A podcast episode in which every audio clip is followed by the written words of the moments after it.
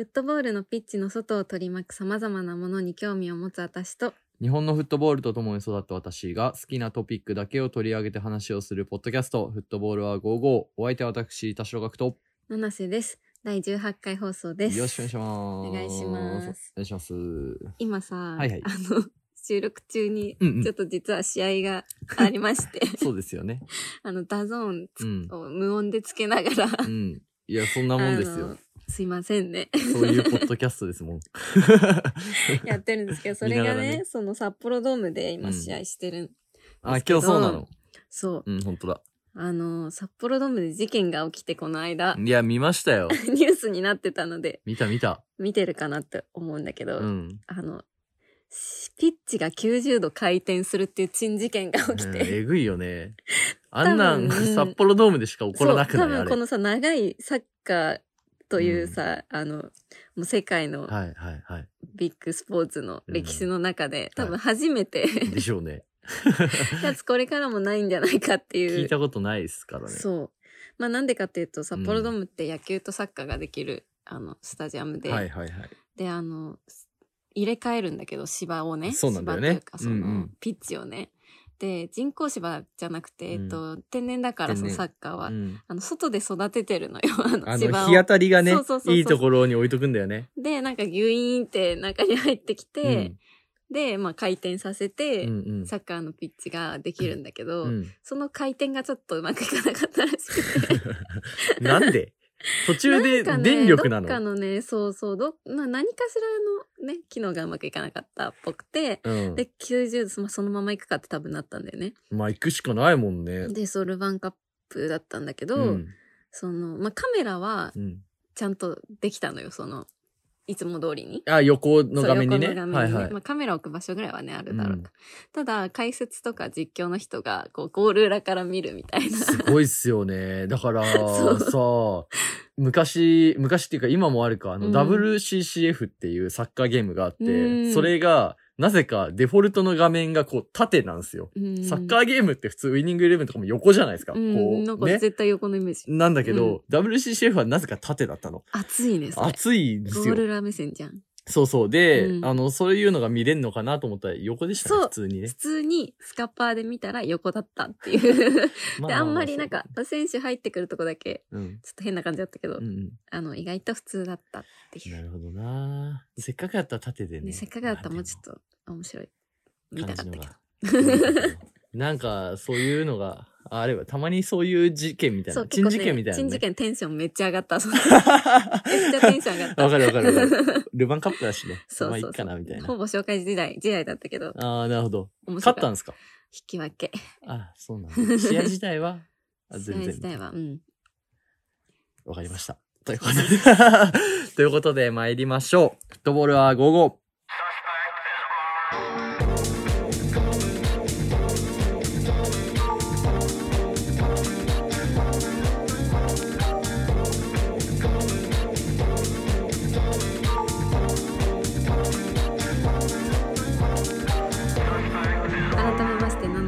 小学です。この番組はフットボールに興味を持つ私たちふたりが好きなフットボールの話題について語るポッドキャストです。毎回気になるトピックを選び、それについてのお話をしていく予定です。はい、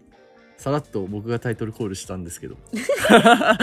さらっとちょっと譲りましたじゅうはちかいにしてやっと言えたっすね。そういえば確かにね、あのオールナイトニッポンみたいなとこっすもんね、ここね。ちょっと一緒に言うのも恥ずかしいし、確かに一緒に言うのってなんかちょっとねちょっとねちょっと違うなって感じありますね。そうそうそう、ここをやっぱさらっといきたい、ね、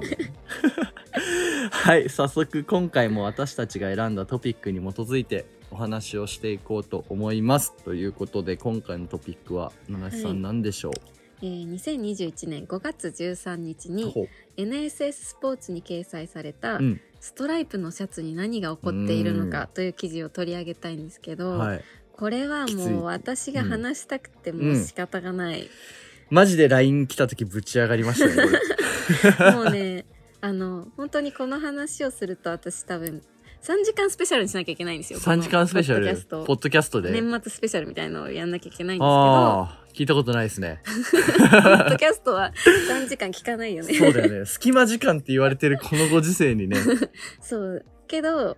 まあ今回はちょっと、はいはい、分かりやすくて身近に、うん、あのまあ、今何が世界で起こっているかっていうことといい、ねうんまあ、私がそれについてどう思っているかっていうことにふたつのポイントで話していきたいと思います。いいですね。これねちょっと面白いですね。面白いです。あのお勉強会かもしれない久しぶりの、うん、そうそれで、えーと、記事を、うんちょっと全部訳してしまうとまた長いので、はいはい、またかいつまんでお話ししていこうと思います。お願いします。えっと、まあ、ストライプ縦縞ですね日本語にすると、はいはいはい、ので、まあ、フットボールのそのユニフォームのデザインとしては、うん、もうデザインとかその美学の象徴とも言われるデザインじゃないですか、うんうんねうん、ストライプって。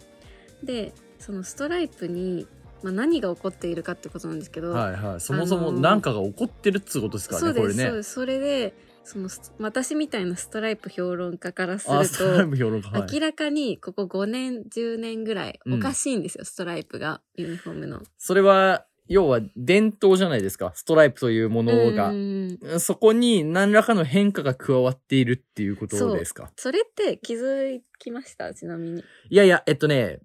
正直気づいてる部分もあるっす。あの、ね、多分後で出てくると思うんですけど縦のこのなんていうんですか垂直に降りるじゃない、うん、ストライプが、まあ、それがだちょっとギザギザになってたりとか途中で切れてたりとかそう、ね、そうなんですね、そういうなんか遊びみたいなところは見られるかもしれないです。僕もそれは思ってましたよ。で、まあ、この記事によると、うん、まあ長年シャツのそのストライプ縦縞は大きな進化を遂げていて、ええはい、特にイタリアサッカーであの伝統的なあの柄ですね、えっと、イタリアのまあ三大クラブともいえる、うん、あのミランとインテルとユベントス、うんはい、全部縦縞なんですよ。確かにそうだね。あのよく考えると、うん、で確かにそうそのそう伝統的な柄をあの覆す新しいトレンドっていうのが、ええあの最近生まれています、はいはいはい、で、えーと、一番新しい例でいくと、うん、あの エーシー ミランですね。ミランはいで今年の エーシー ミランの、えー、にせんにじゅういちねんのデザイン、ええ、見ました見ました最近発表されたんですけど、あのー、スタジアムで撮ってたやつじゃん。そうそうで、うんうん、なんかズラタンとかもなんか来てるんだけどそれがえっとなんか異なる太さのストライプをあの対照的に配置している。一番真ん中が太いストライプで、はい、サイドになんか細いストライプがあるようなデザインなんですよ。なるほど。でそれはそのこう伝統的な本当だ、まあ、本当にシンプルな、うんえー、例えば赤と黒のこの縦縞っていうのにこう革命を起こしています、うんうん、なるほど。従来のサッカーの美学を覆すような、うんうん、あのキットということなんですけど、はい、でこれって別にミランだけではなくて、えー、ミランを逆に言うと一番そのストライプの伝統を覆すという意味ではすごい、うん、あのあ 若, 若者新しくて、えー、あのまだ初心者であの覆しの覆しの初心者で、はいまあ、覆しがいいことかどうかはちょっと後で話すんですけど、うんうんうん、インテルはいインテルミラノインテルミラノはえっと、結構じゅうねんぐらい前から怪しくて、はい、インテルミラノ。インテルミラノじゅうねん。ちょうどあの、長友さん冠取ったぐらいの、ね。はいはいはい。長友選手が行ったぐらいですか。かな、にせんじゅうねんぐらいから。そうっすよね。あの、そのストライプの再構築っていうのが始まっていて、ナイキに、ナイキがやってると思うんですけど、えー、なんかまあ、一番、去年の、ものだとなんかギザギザしてる、うん、そう見た見た見たスイカみたいな柄、うん、見た見た見た見たそう言っちゃうとかなんかストライプがこうシンプルにこう分かれてんじゃなくて、うん、なんかぼかしみたいのが入ってたりとか細い縦線みたいのがちょっと入ってたりとか、うん、なんかいろいろな種類のストライプをこうじゅうねんぐらい前から次々に取り入れました。でなんかリーク情報によると今年の、うん、というか来年か、はい、にせんにじゅういちもなんかこう蛇の皮みたいなあの柄のあるストライプになるらしくて、なるほどな。そうそういうそのストライプ再構築みたいのをやっているんですね。これはあれですか、インテルミラノのマスコットというかあのモチーフが蛇っていうのかな。あ、そうそう蛇はそうそうだから蛇の皮なのかな。あのね前話したそうっすよねインテル蛇をえー、で来てるんだ。あのもう一つ、はい、ユベントスは、ユベントス、うん、あのまあリブランディングがあったじゃないですか、にせんじゅうはちねんですかね。リブランディングありましたよ。で、まあロゴが変わって、うん、で、あのシャッシャッシャッってストライプになったの覚えてます。シャッシャッシャのストライプえっとシャッシャッシャのストライプはでも見れば絶対わかるっすね。そう。ああ、わかりました、うん、これだ。そうそうそう、うん、金色のジープのロゴの時だ。ありましたありました。とかにせんじゅうきゅうにじゅうのシーズンには、うんうん、もうストライプをやめちゃって、うん、あのピンクのラインが真ん中に入って、こう右が黒で左が白みたいな、はい、逆かもしれないけど、はいはい、ありましたありました。でそのふたつのブロックに、うん、あの変更しました。真ん中にピンクっていうね。そうそうそうそう、うん、そうなんですよ。であのそういうような革命を ね, ねそのさんクラブとも起こしているっていうのが現状で。そもそもなんでゆうべってピンクなんですかね。真ん中に入れたの、ね、なんかあるんだっけ。ピンクのサードカラーとかわかんないけど、なんかあるんだろうね。そう、それであのまあ縦縞っていうのは、うん、いつからあるかというと、はい、あのせんはっぴゃくはちじゅうさんねんにイギリスで初めて登場したらしいです、えー、でそれからすぐにもう世界中のクラブで採用されました、はい、うんうん、でミランはせんはっぴゃくきゅうじゅうきゅうねんから、うんうん、ユベントスはせんきゅうひゃくさんねんからインテルはせんきゅうひゃくはちねんからストライプをずっと着用しています、うん、ええ、もう伝統が本当にあるんだね。 そ, う そ, う そ, うそれでその今までせんきゅうひゃくさんねん、うん、まあ、はっぴゃくきゅうじゅうきゅうねんとかなんでひゃくねんぐらいあって、うん、そうですよね。でまあそんなにあれば結構こういうようなアレンジって昔もあるんじゃないかなと思って、うん、なんか私も調べたりしたんですけど、うんうん、実はなくって、はい、えずっとちょっとこれ同じようなストライプというかあのミランシャツヒストリーとかで検索してもらうと分かるんですけど、もうずっと赤と黒のストライプ、まあ、もちろん太さとか、うん、まあ、ちょっとした色合いとかあと襟とかは、うんうんうんうん、袖とかは変えたりしてるんだけど、もうひゃくねんぐらいずっと本当このシンプルなストライプを守り続けてきてるんですね、えー、実は。へー。だから結構最近の話で本当にストライプがこう変わっているのって、うん、なんかもちろんなんかにせんねんぐらい入ってからなんか下だけちょっと黒とか、うーん、袖黒とかそういうぐらいのアレンジはあるんだけど、うん、まあ、基本的には同じような、そう、今まではずっと同じようなストライプを守り続けていて、だからここごねんじゅうねんがこう変革期というか、う革命の起こってるとこなんだ。そう、えー、っていう、ね、面白いね、ことが起こってます。でなんで、うん、そうなんでって思うじゃないですか。なんで、うん、なんでそういうことが起きるのって思うと思うんですけど、えー、そのシャツのその作り直す柄を作り直す傾向っていうのは、えーまあ、ストリートウェアの文化と密接に関係していますということで、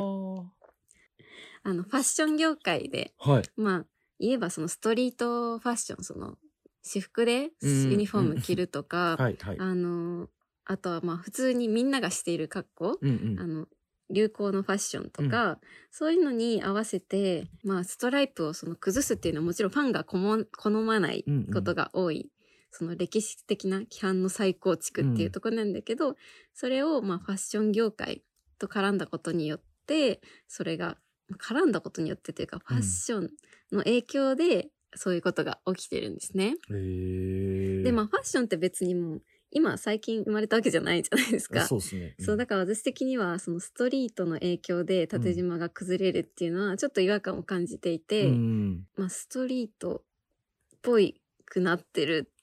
から縦縞じゃないっていうのなんかちょっとよくわかんないなっていうのは思うんだけど、うん、まあ言っちゃえば多分その エスエヌエス とかそのウェブマーケティングみたいのがまあここじゅうねんで出てきて、うんまあそうですよね、うん、でそのユニフォームのデザインがローカルなファンに向けたもの、もう地域に密着した伝統にこだわったものよりは、うん、こう世界に向けたファッション性のあるもの、なるほどね、みたいな風に向かっていったそのデザインが、はいはいはい、からこういう風になってるんじゃないかなっていうのはちょっと私の考えも含めた理由。そうそうそう。それは面白いですね。そうそうそう。でも確かにあるかもしれない。なんかマーケティングみたいな話あったっすけど、うん、まあスマートフォンの登場とソーシャルメディアの活発は確実に絡んでると思ってて、うん、で多分ここってまあオーナーが何人かとかにもよると思うんですよ。そうだね。ね。うん、で、例えばインテルミラノだったらあの中国の方じゃないですか、うんうんうん、今やってるのが。うんで、まあそういったところがやっぱり海外にファンをとか、そうだね、そうそうそうね、えー、やるためには、まあファッション性のあるというかね、うん、いうのはあると思うんですよ。そう、まあなんか、そうだよね。もちろん縦縞をだけでさ、縛ると、うんうん、デザインに、まあ、制限がかかるから、なんかいろんな新しい要素を入れて、うん、あ今年ちょっと違うから買ってみようかなみたいなぐらいの人を増やしたりとか、うん、多分まあそういった単純な理由というか、そうですよね。まあ、まあ、ストリートウェアとの、あの関係なんだけど、確かにね、まあ言っちゃえばそういうことなのかなって思っていて、で、まあ、この記事によると、その現代のストリートウェアの流行りが、うん、そのカラーグラフィックっていうのをしていて、うん、ノームコアに回帰している。ユニクロみたいなことですか？そうだと思う。そう、私もファッション別に専門じゃないから、うん、あのそこまで詳しくないんだけど、もうシンプルに寄ってるっていうことはだと思うんでね、うん、もちろんウェブのデザインとかもそういうとこあるかなとは思ってて、うんうんうんうん、ファッションもなんか本当にまあモノトーンみたいな感じとか、うん、そうし無地とか長く使えるみたいなところとか、そうそうそうそう、だからそういう風に寄っているから、うん、あのそのフットボール、そのサッカーシャツに関しても、あの逆にクラシックに戻るんじゃないかっていうことを言ってるんですよ、この記事は。なるほどっすね。はいはい、はい、もう流行に合わせるとしたら、うん、でそれもちゃんと考えなきゃいけないよみたいなことを言っていて、うん、でこの記事の後にユベントスの新しいユニフォーム出たんですよ。ほう。あの回帰のあのノームコアに回帰してました。あれ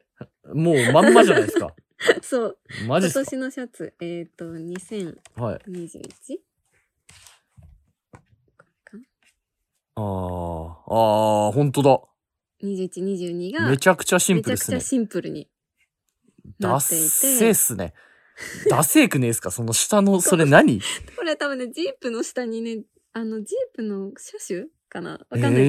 ー、なんか変なここ書いてんだよね。えね、もうマジで思うんすけど、うん、今の海外サッカーのクールかクールじゃないかって、うん、あのいちねんで変わりすぎじゃないですか。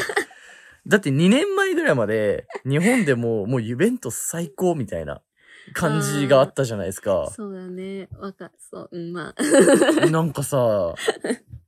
もうさ、チェルシーもそうですよ。うん、あの、さんの、何スポンサーロゴみたいな。あまあ、結局、スポンサーロゴに、そのデザイン性はっていう。まあ、ちょっと依存してるところはあるよね。あるんですけど、うん、もうなんか、ね、消費って感じするっすよね。でもなんか、それこそ、ああいうようなさ、はい、あの、まあ、ファンが反対するかもしれないような、うんうんうん、リブランディングをガッてしたようなクラブだから、うん、こういうファッションにも結構敏感に反応して、うんこういうシャツを出しているのかなっていうのは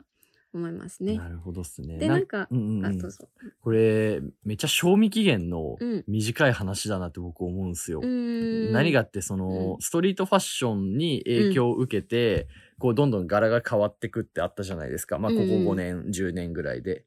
で基本的にストリートファッションなんてものは、まあ、毎年こう流行が来て、まあ、こう変わってくじゃないですか。うん、そうだね。でまあタームで言えば多分サッカーと同じような感じなんですよね。いちねんでこう一周とか考えてみると、まあ毎年ユニフォームをこう新作出せるみたいな感じなんですけど、なんかフットボールのデザインとかってそういうことではなくて、あのー、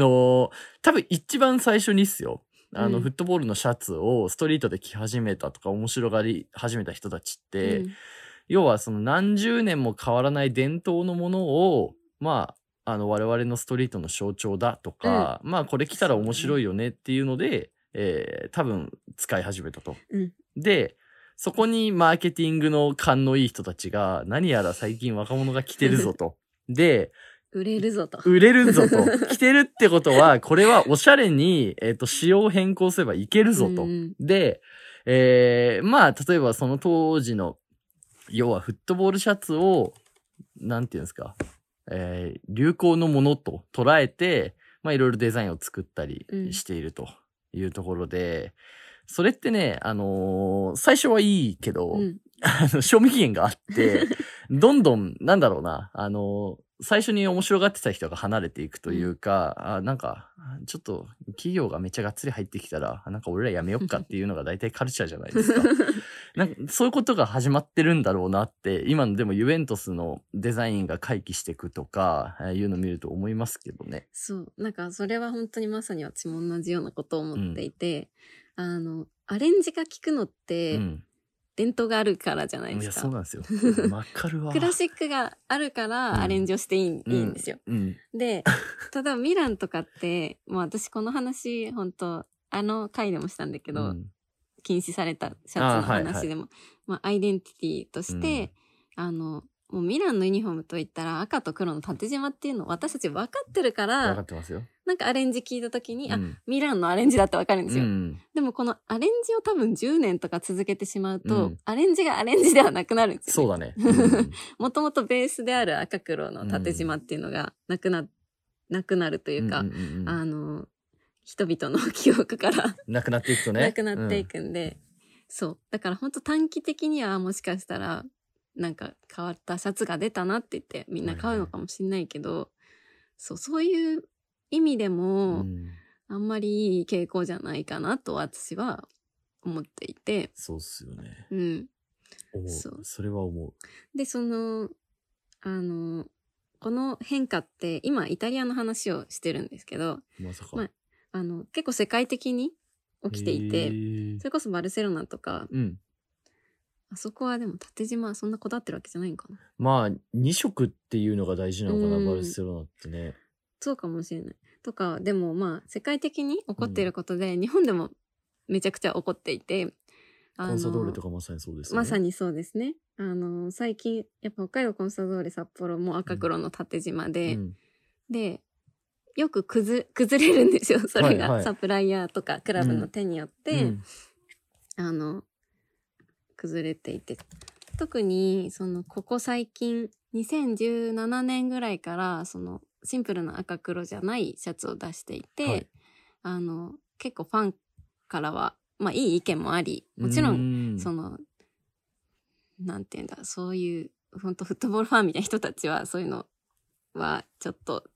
ダメダメ、ダメというか、渋いねみたいな、あのっていう意見もあって、ええ、で2000えっ、ー、と2000去年だからにせんにじゅうねんで戻ったり。うんうん、したこともあったりとか、もっと昔で言うとにせんごねんに札幌のサプライがアディア、アディダスだったんだけど、はい、あのなぜか赤黒縦縞が消えて赤いユニフォームを出したんだよね、うん、であのー、そうほんとシンプルななんか赤い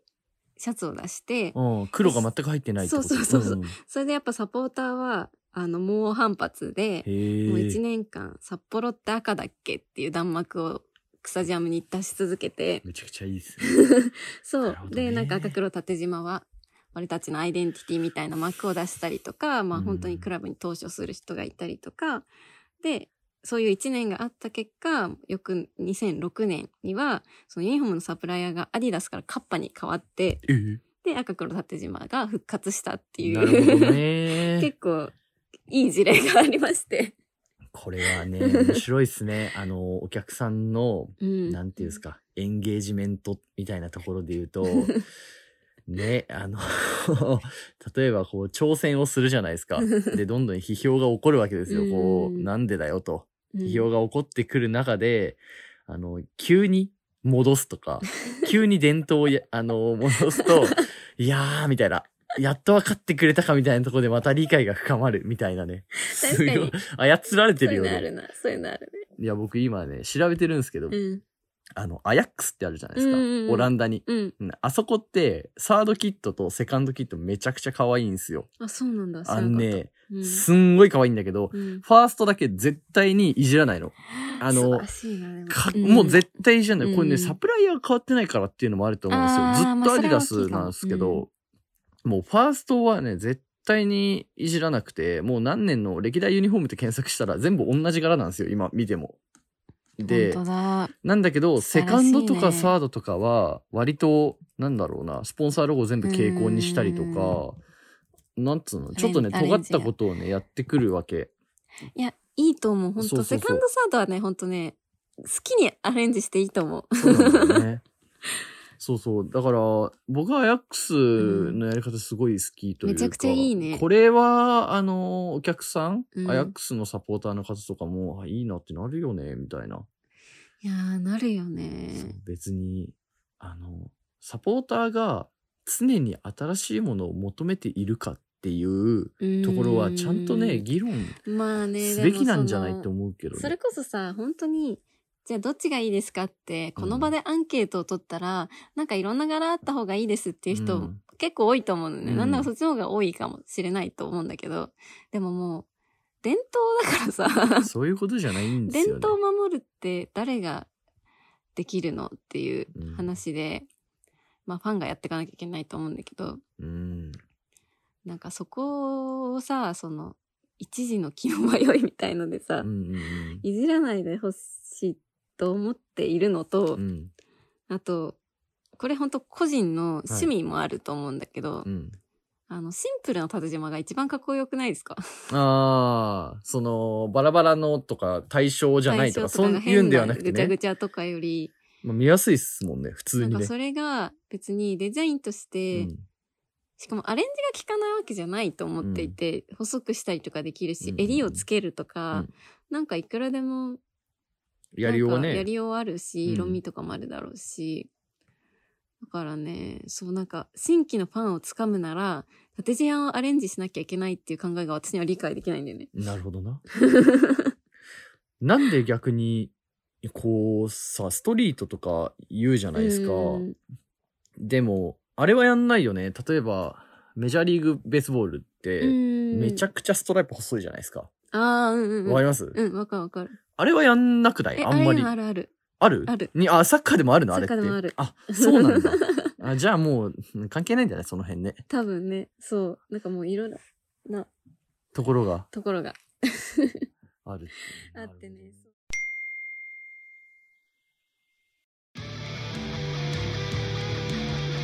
てか待って、これめっちゃかわいい。ヘビ君みたいなのがエンブレム。狂ってしまったのなんか食べたいなって時にフルードさんびゃくえんか何かであったの。ということで参りましょう。フットボーラーごじゅうご。そう、そのさっきそのデザインのね、うん、まあ、賞味期限があるみたいな話をガックンしてたと思うんだけど、うん、でも本当にそれは本当にそうだと思っていて、うん、あの、まあ、サッカークラブのサッカークラブじゃないやユニフォームのデザインとか、あとさ、勝ち負けみたいのもさ、はあ、あのすぐ変わるじゃないですか。変わる。去年強かったチームがすごい弱くなっちゃったりとか、うん、あの全然ね、まあスポンサーとかの変更とか、うん、いろいろあってすごく不安定な要素だと思うんだよね、うん、で、なんかサッカークラブの価値としてもちろんあのチームは強くなきゃいけないし、うん、フロントはなんかいっぱいあの お, お客さんとかね、うん、あの入れてうまく会社を回さないといけないし、うん、と思うけど、なんかそもそもサッカークラブがなんか存在する意味というか、うん、もうずっと勝っても負けてもデザインが良くても悪くても、うん、あのずっとそ の, その地域にあるとか価値があるものって、うん、やっぱり伝統とか、うん、あのその地域にあるっていうことの、うん、あの誇りになるとか、うんうんうん、なんかそういうところがさ、サッカークラブの価値じゃないですか。そうだと思いますよ。その根本をね、うん、その覆すようなねことはね、あんまりやってほしくないなっていうね。難しいよね。そもそもオーナー性と矛盾するんだろうね。うん、そう、それでだから本当にもう。サッカー全体が別にシャツのデザインとかじゃなくて、うん、もう全体でそのサッカークラブが地域のもの、うん、地域のファンのものっていうところから、うん、あの全世界に向けた、うん、こうビジネスっていうものに変わってきてるじゃないですか、まあ、特にイタリアとかがその色強いと思うんだけど、うん、だから全部一緒、そのスーパーリーグも縦縞の話も全部一緒で、うん、その地域のファンのこだわりとか誇りとか、うん、なんかアイデンティティみたいな部分からビジネスに、うんうんうん、あの行っちゃってるよサッカーがって話だと思うんだよね、私は。まあそうだろうね。あそうだと思うんですよ。やっぱ物を売るために、うん、あの伝統も変えるし、うん、ね、物を売るために選手も売るし、あの、価値を高めるためにリーグを逸脱するし。そう、なんか仕方ないは仕方ないこともね、もちろんあると思うけど、うん、やっぱサッカーファンとしてはそこがすごく、そう、サッカーがどんどん、こう、ごちゃごちゃってなっていくのがそうですよね、悲しいなっていうお話でした。ありがとうございました。熱く。そう、この記事自体は別にストライプの再構築を批判してないんですよ。なるほどね。この記事自体は、その、ね、ストライプが最近いろいろ変化遂げてますよっていうことと、うん、まあ、ノームコア流行ってるし、元に戻るかもねっていう話しかしてなくて、はい、そこに対する意見は特に、うん、あの、事実を述べてるだけで。そうだね。その、そういう批判はちょっと私の意見なんで。いや、面白いですね。でもそのストリートとの関わりって、うん、面白いかもしれない。なんかフットボールがついに他業界に歩み寄った瞬間に、うん、その他業界のルールに乗らなきゃいけないっていうことじゃないですか。うん、例えばいちねんサイクルで消費されるとか、ねえー、春夏秋冬があるとか、うん、なんかそういうところに例えば合わせなきゃいけないっていうのがあると思うのよ。うん、で、まあ今、もうまだ全然海外では継続的にあると思うんですけど、うん、例えばストリートファッションに、まあ、寄ったとしますよ、うん。したらストリートファッションって音楽とかヒップホップとか、まあ、そういうとことが密接につながってると。うん、ってなった時に、まあ、ついにこの間チェルシーが、うん、あの、ヒップホップのというか、音楽のミュージックビデオみたいなユニフォームの発表の仕方をしたんですね。うん、で、あれって多分ブームが来ると思うんです、僕は。ちょっとその話もまた詳しく聞きたいところである。そう。なんだけど、あれもね、絶対消費されて、うん、まあもう先行者が勝つというか、まあ。そうだよね。なんか新しいことをさ、どんどんやっていかなきゃいけない。そうやで、日本でも、ねうん、あのー、多分一発目か二発目のとこは評価されるんだけど、まあ次第にやっぱダサくなっていくよねっていうような、えー、業界ルールで戦わなきゃいけないところに、うんうん、まあフットボールが足を突っ込んでいるっていうことですよね。いやこれ面白い、うん、これは ね,、まあ、ねおもろいと思う。そうサプライヤーっていうのもあるからさ、それこそナイキとかアディダスとかプーマのやりたいこともあるし、わかるけどね。アパレルブランドだしね。うん、世界的な。思う思う。でもでもって感じ。そうなんですよね。そうですね。ミランとかは本当戻ってほしいなと思っているけど。わかる。どうでしょう。わかります。戻ると思います。でも。まあ、多分ね、何年か後には戻ると思う。一回。絶対戻る、絶対戻ると思いますよ。そっからどうなるかわかんないけど、うんうん。賢い人は、だからさ、その戻る、そろそろ戻した方がいいだろうっていうタイミングで、あの、旗を振って、うん、これがミランですって言って戻すよね。まあでもそういう伝統、サッカーのそのトラディショナルな部分が好きだったファンが、うん、やっぱり、まあ、デザインだけじゃなくて、そういう、うん経営の部分とかでもやっぱり無理だなって思って離れていってる人たちもいっぱいいるから、うーんねもう誰も何も言わなくなる可能性もあるけどね。まあそうだよね。そんなこんなですかね。そんなこんなですね。もう撮りましたね。さんじゅっぷんぐらい撮ってますね。はい。ちょっとまた長く喋りすぎて。いやいやいやそんなこんなでお時間ですということで。概要欄に私たちのインスタグラムのアカウントを載せていますのでぜひチェックをしてください、うん、ストーリーズでのシェアあとはハッシュタグフットボールはごじゅうごをつけてツイートをいただければ拾います。はい匿名がいい方はフォームも載せているのでご意見ご感想いただければ嬉しいです。あのー、最近知ったんですけど、うん、このポッドキャスト、うん、めちゃくちゃ業界の人が聞いてるらしいというか業界の人業界の人というかあのまあ名前は伏せますけどもちろんあのーね、先日聞いた人とあのー、違う人とみたいななんかね本当にねあえそんな人も聞いてるんですかみたいなのがあって嬉しいねあの密度がえぐいというかまあもちろん確かに確かにこんなものにたどり着く人は密度が濃い人で間違いはないと思うんですけど。確かにいっぱいいろんな人にっていうよりは結構濃い方々にこうじっくり聞いていただいているイメージ。全体の数はね多分そんな多くないと思うんですけどそう、ねそうまあ、すごいことだと思います嬉しいわ。全くこの路線を我々変えるつもりはありませんので、うん、本当に聞いてるよってちょっと連絡くれると嬉しいです、うんだって誰がそのサッカーのストライプシャツの話興味ある人って日本に何人いんのって思うけどね本当にストライプ評論家他にもいれば、そう確かにね、本当話したいんで飲み屋とかでいろいろこういう事態が明けたらね、うん、あのお話ししたいなと思いますね。いつかストライプ個展みたいなやったらいいんじゃないですかなんかギャラリーみたいなやつね。そんなことも考えて、ストライプ以外は立ち入り禁止いいですね面白かった、ノームコアの話ノームコアの話ね、いいですね。 そ, そんな傾向があるんじゃないでしょうか。はいということで、はい、はい、また次回のエピソードでお会いしましょう。さよなら。さよなら。